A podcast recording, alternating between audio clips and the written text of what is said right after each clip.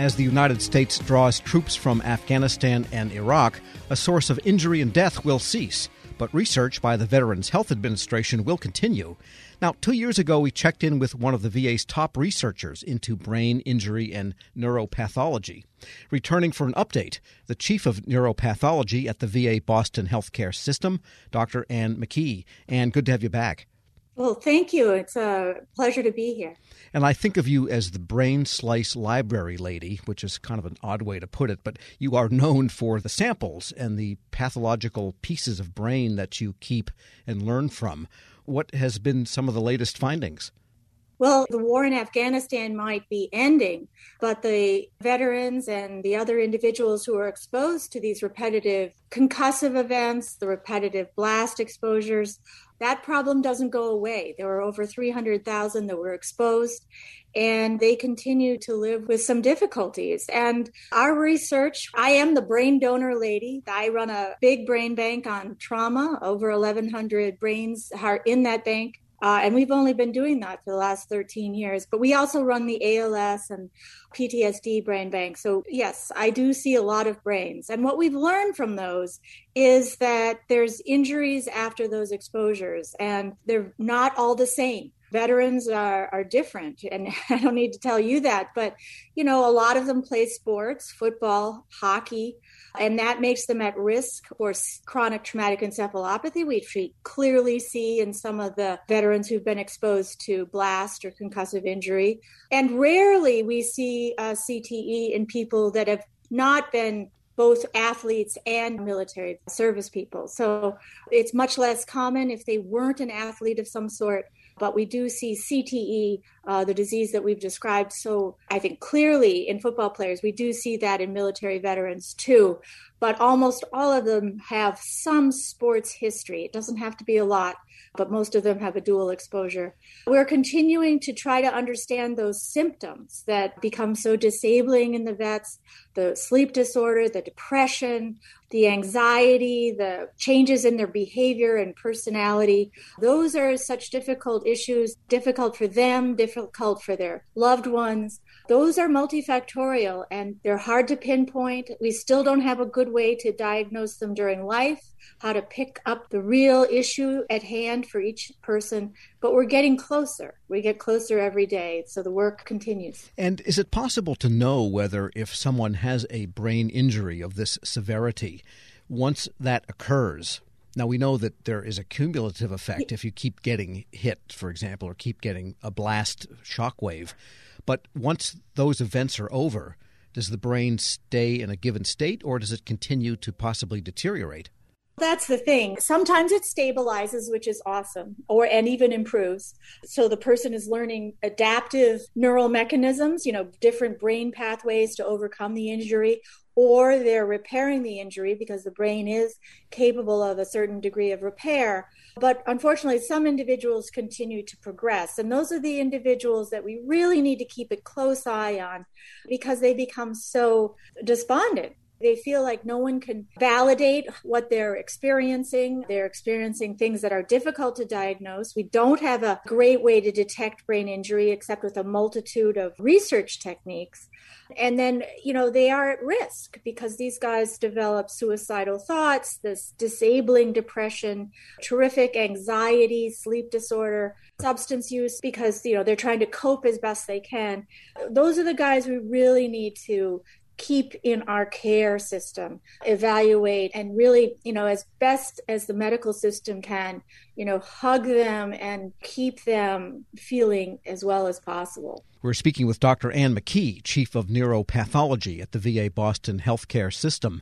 And speaking of giving people the high touch type of treatment and the hug and so on, I imagine the last year and a half of separation among people has really been tough on that particular population.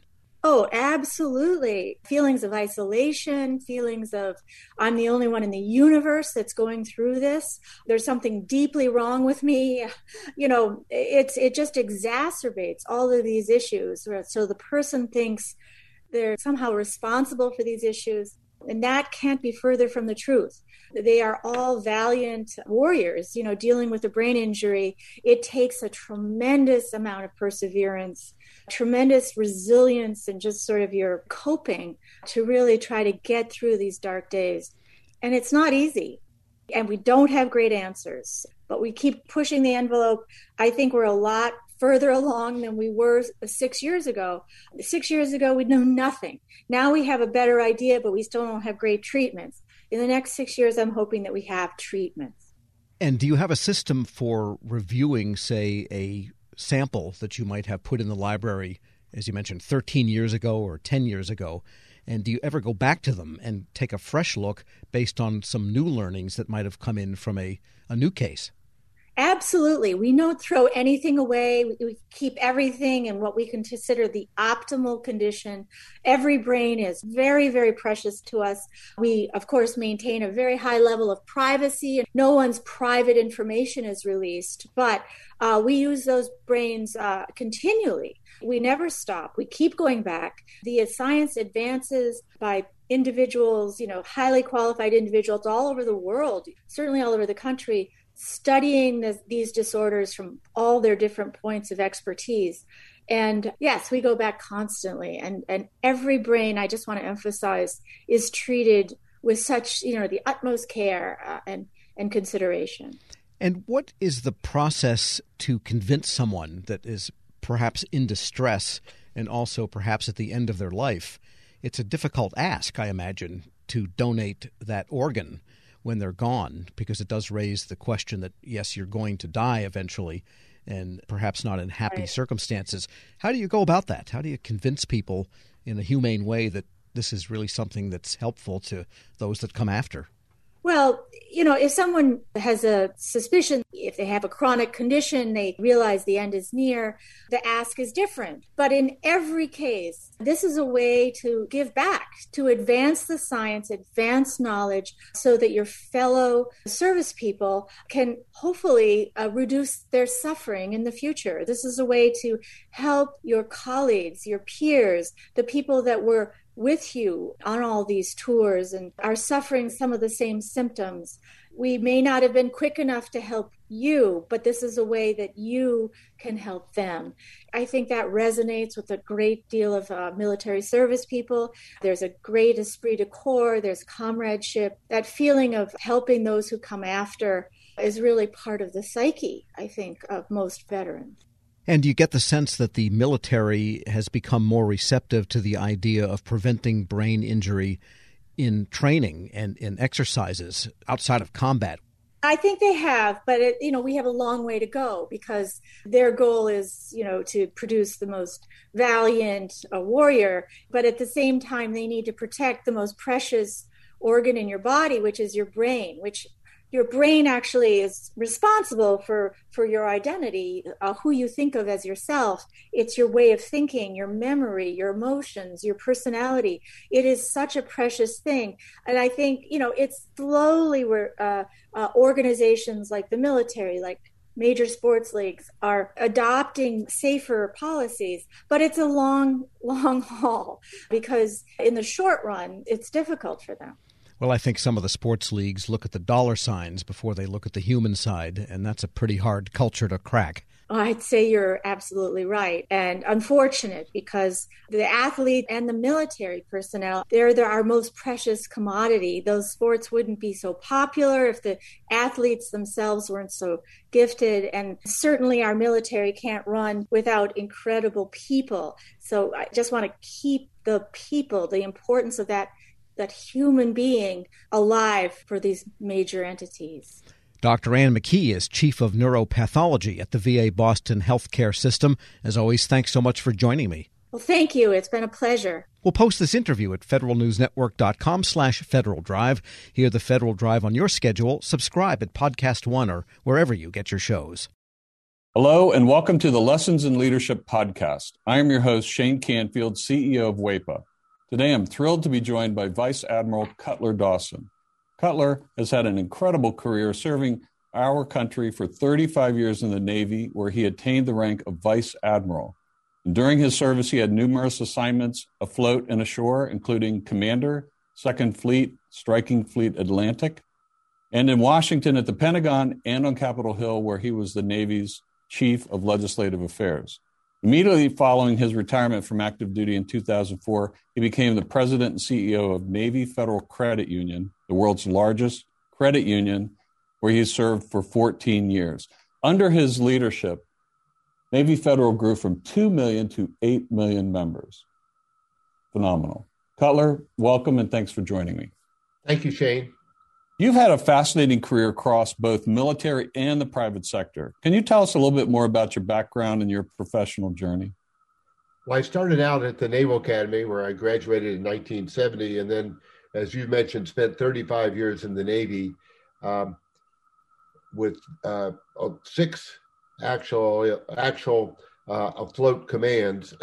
Uh, the first one was when I was 27 years old. Uh, I didn't know enough to be scared of anything, and it was uh, probably one of the highlights of my career. Um, and then after I retired after 35 years, I went to uh, work at Navy Federal Credit Union as the CEO, where I spent my next 14 years. Um, I'm I'm currently retired and enjoying life, and um, it's been a great run for me. How would you describe your leadership style, and how's that developed over the years? My style has been quite con- consistent. Um, I believe, and I've learned this in the Navy, that you have to go to the deck plates uh, to see what is going on. And you have to learn what your people do and how they do it so you can help them to be better at it and more efficient and more productive. Um, it's um, something that you need to do all the time. Um, I remember I used to tell folks that um, you don't want to retreat to your cabin. And what I mean by that is um, the longer you're in a position, the less you think you have to get out and about. But that should be the opposite. You should get out and about more because people change, situations change, and you've got to figure out a way to get to them and find out what they're doing and where what you can do to help them. Uh, I We'll talk a little bit more about your book, but I read it um, from Sea to the C suite. Fantastic read. You talk about the deck plates in that um, as well. I would encourage everyone to get a copy of this and read some more detail about going to the deck plates. Cutler, who was the most impactful leader in your life and what quality did you admire about them? I had numerous while I was in the Navy, but uh, the quality that, that I enjoyed the most was the leaders that got to know me as an individual and that they cared about me and i could tell that they cared about me. And they were not only my leaders but they were my mentors.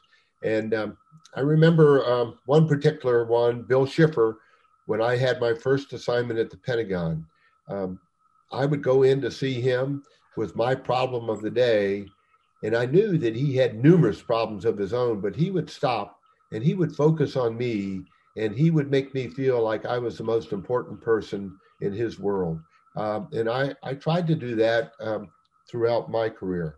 But really, it's about caring for your people. Cutler, in reading your book, there was a quote you used that you used to inspire those people that work for you. And it really got my attention. And it was it was you are the captain of your own ship. I wonder if you can talk a little bit about what that means and how it was useful to you and the leaders you were developing. Uh, absolutely. Um, what I mean by captain of your own ship, when you are the captain of a ship, sometimes you're in the middle of the ocean and you don't have anybody to turn to to make decisions. You don't have anybody to turn to ask, what should I do now? You have to be the captain of that ship. And I, I translated that um, into, let's say, Navy Federal's organization, where I would tell branch managers that I said, You are the captain of the ships of Navy Federal. You're the ones that are facing the, the members or customers, as others call them, every day. And you have to make decisions without a lot of guidance in some cases and without a lot of time. So be the captain of your own ship. Step up, uh, make decisions, uh, do what you think is right, and you never can go wrong. I think that is so important. And you have to give your people a little bit of latitude to take some risk as well, because there is risk for them in doing that and risk to your organization.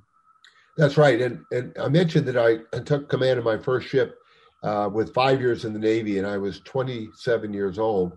Well, my boss had 32 years in the Navy, and um, his his guidance to me when I first met him was, Cutler, you do the right thing, and I'll back you up all the way. What a wonderful way to to spend an assignment with uh, with backup and and guidance like that. What what great great advice.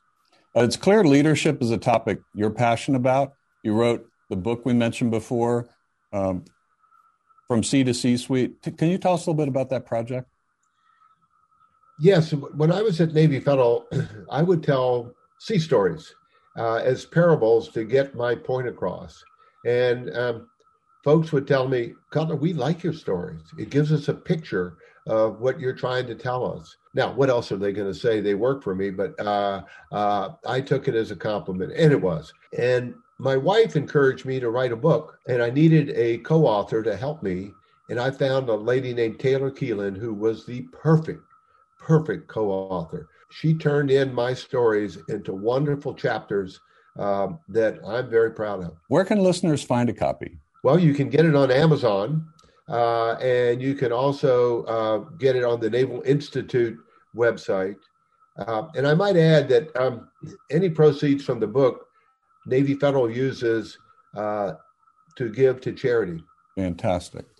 Cutler, thank you very much. Really enjoyed your time and your lessons and in leadership and sharing with us your life story. And, and uh, I've learned a lot both from talking to you today and reading your book. And thank you very much for your time. It's my pleasure. And I, I, I would like to add one thing, if I could, Shane. Um, during my assignments in Washington, D.C., I gained the utmost respect for the civilians that work here every day. They're hardworking, they're dedicated, and they they have my eternal gratitude. Uh, I got to come and go from the Pentagon. They stayed every day and worked in Washington when I got to go out and um, enjoy being at sea. Perfect. Thank you. Yeah, WEPA serves civilian federal employees, but your comment is well taken because the interaction between the two is is continuous, it's nonstop, and it's critical. So uh, the career civil servants, as well as career military, uh, our country would not be where it is today without them. I totally agree, and and I can tell you from the U.S. Navy standpoint, uh, we couldn't operate like we do without them being the backbone of what we do.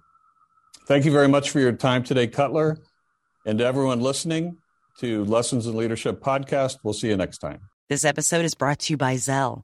Whenever you're sending money through an app or online, it's important to do it safely. Here are a few helpful tips. First, always make sure you know and trust the person you are sending money to. Second, confirm you have entered their contact details correctly. And finally, if you don't trust the person or your recipient is rushing you to send money right away, think twice before sending money through an app or online. Grab a 30-day free trial of Live by Live Plus, and you'll get unlimited skips, commercial-free music, and all of the podcasts and live streaming events you can handle. Visit livexlive.com slash podcast one to learn more and start your free trial.